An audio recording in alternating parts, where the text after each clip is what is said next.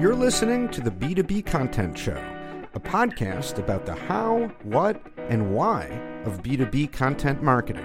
I'm Jeremy Shear, and my guest is Michelle King, Head of Marketing at Waracle. Michelle, welcome to the show. Thanks for having me on, Jeremy. Great to be here today. You are very welcome.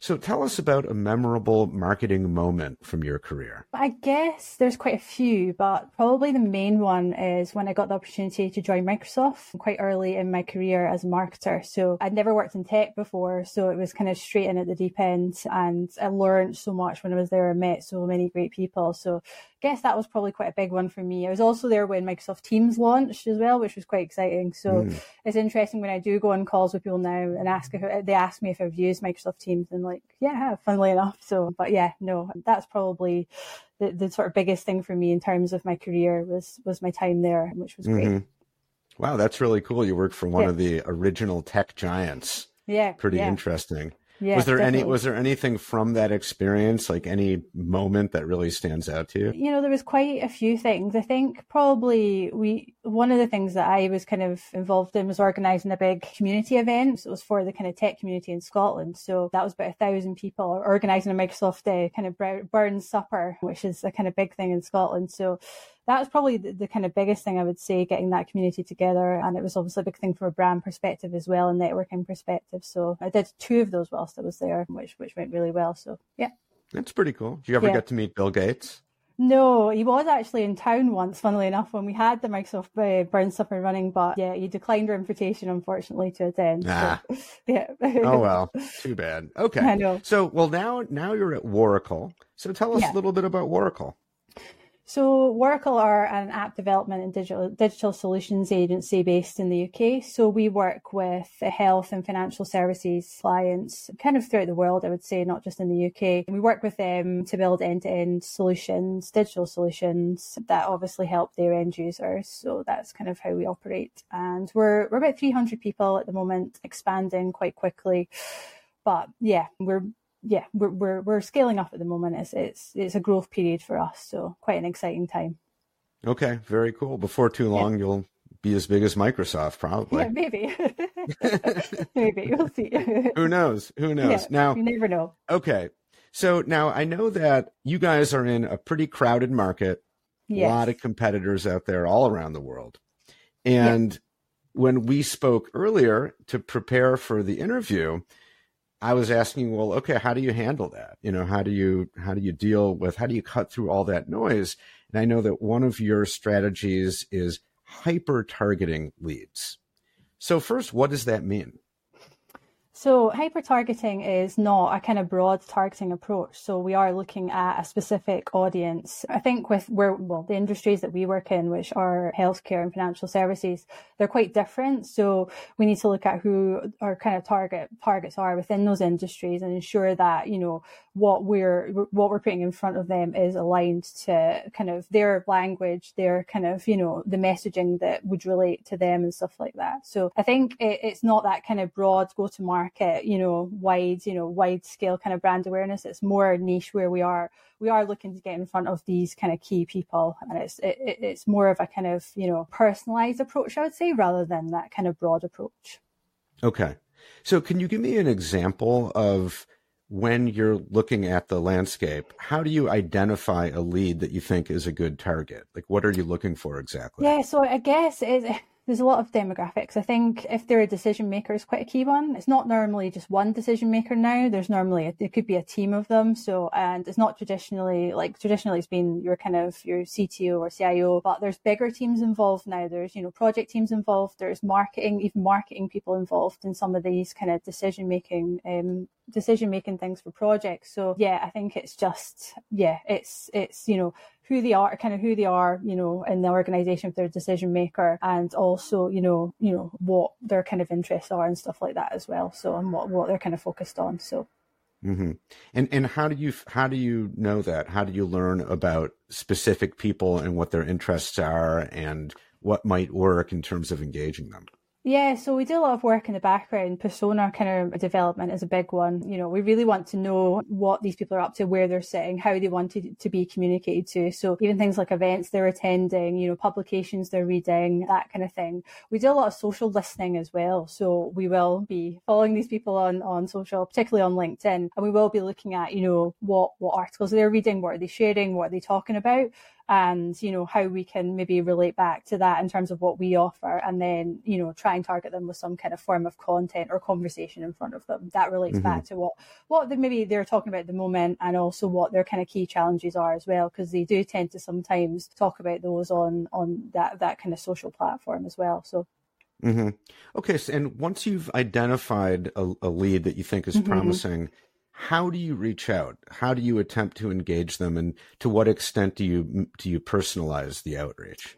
Yeah, so I guess in terms of that side of things, we do we do some paid, some paid, some paid activity. So we use LinkedIn campaign campaign manager quite often as well for some of that stuff. We because in obviously in that kind of in that platform you can put your audience in and then you can kind of narrow it down down in terms of who you want to target and who you want that message to get in front of. So I guess that's that's a big way to get in front of them. But I guess as well it's like, you know, as I said, you know, if they're attending an event, we need to be visible there so they they can see our brand and they know that we're there and stuff like that. And things like publications, you know, is there anything, you know, that they're particularly reading that's relevant in their industry? We need to be visible in that. So it's all about kind of visibility in front of those key kind of targets through different channels, social, paid, the events, the PR side of things as well. So it, it, it's, you need to be kind of visible but consistently visible so it's not just a one-off you know you're you're showing up in their feeds in linkedin consistently you know you're at the events they're they're at consistently and so on and so mm-hmm. forth so so now obviously this technique has been effective because as you mentioned before yeah. you guys are growing. Yeah. Why is hyper targeting effective so you're kind of reaching obviously your core market and with the kind of right message at the right time in the right place. So I think that's probably why it's quite effective. And also it's a brand awareness piece, but also a sales piece at the same time. You're not doing one or the other. So you're kind of, you know, giving that brand awareness to them by getting visibility in front of them. But there's also some kind of, you know, sales meshing in there as well, where you're kind of wanting them to come and talk to us or you, you know, you want them to find out about what we do and what we can offer and stuff like that. So there's that side of things. And I think it's also important with the kind of the targeting that you kind of show a bit of personality as well. So it's as you said, it's a crowded market, so you do need to show your kind of personality to stand out within that market. So I think another thing as well is kind of strong visuals and a strong title. So you know, if it is a piece of content, it needs to be something that stands out from the crowds and something that captures their attention. So something educational, if it is content wise, and or something you know that addresses their challenges, are the two things we kind of look at to kind of grab their attention. So that's kind of how we do. Mm-hmm. You know, when when people reach out to me trying to you know sell me something or get my time, yeah, it's always pretty clear to me whether they've they've spent a little time actually looking at who I am and like yeah. what we do, you know, or or not. And if yeah. not, it's so obvious, right? It just seems very generic, or they're kind of pitching something that makes no sense for me. And so, of course, I don't engage, I don't respond. Yeah. But if it is pretty clear that they've actually done a little homework and are appealing more directly to me, on the one hand, just from like a, you know, if it's something that I'm actually happen to be interested in the moment, then I might respond. But it's also just kind of like a bit of an ego stroke. Yeah. Like, oh, the, these people kind of get me and they actually seem to understand yeah. and maybe they want to learn something. I mean, does that sound, does that factor into what you guys yeah are yeah, doing as well. It goes, yeah, it goes back to the personaliza- personalization piece. You know, like you know, you want to receive something that it's it's building that emotional connection. Do you know what yeah. I mean? And building that.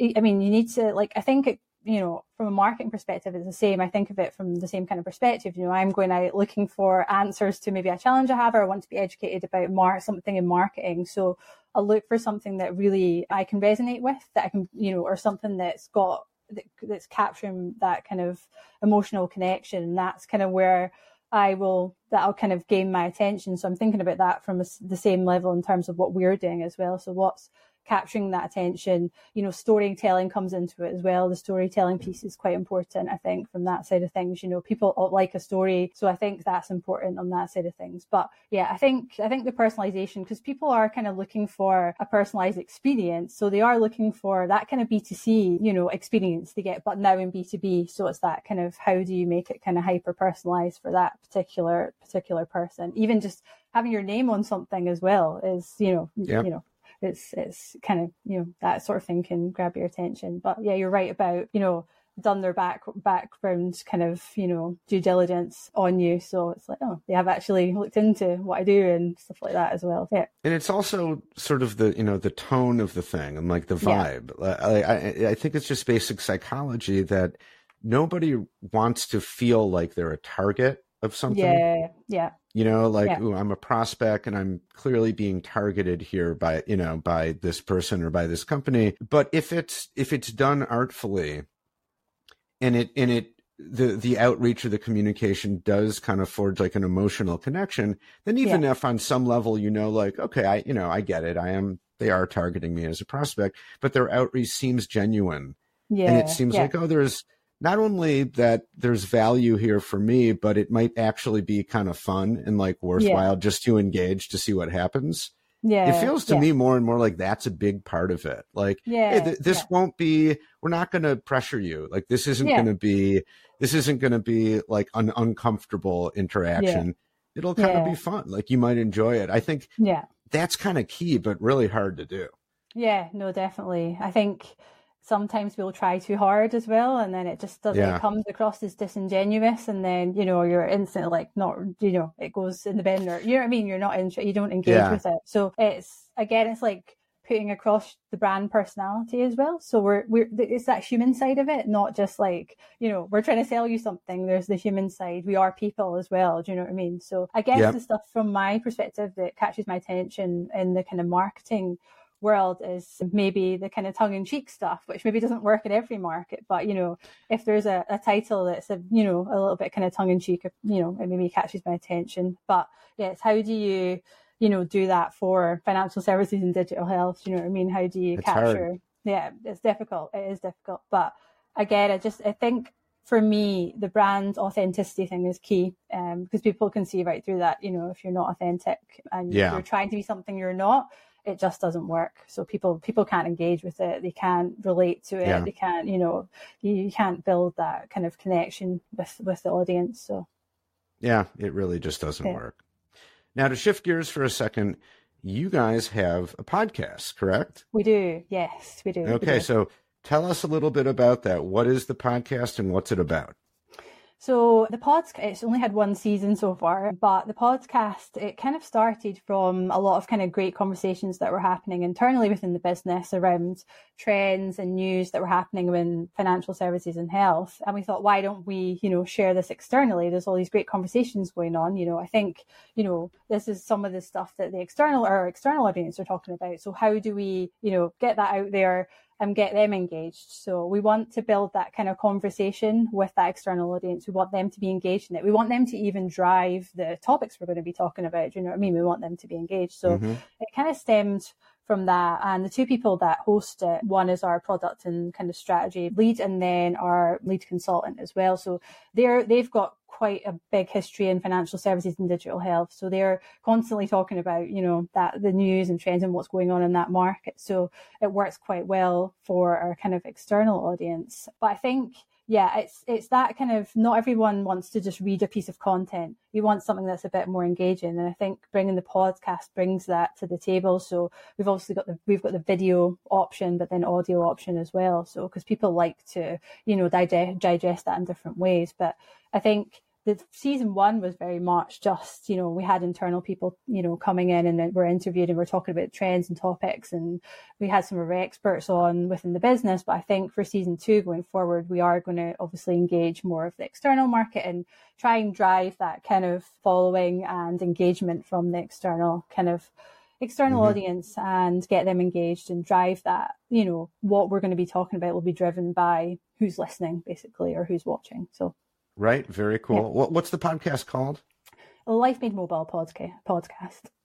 Okay, very yeah. good. We'll put a link to it in the show notes. Perfect. Now, what about the medium of podcasting do you think is particularly engaging? I think it's because it's more conversational. Like I said, if you've got, you know, a piece of content, you're just reading it, it's, you know, one person's perspective, sometimes two, depending if it's a Q&A or whatever. But I think it's that whole conversational, it feels a bit more laid back, I would say, rather than maybe a written piece of content.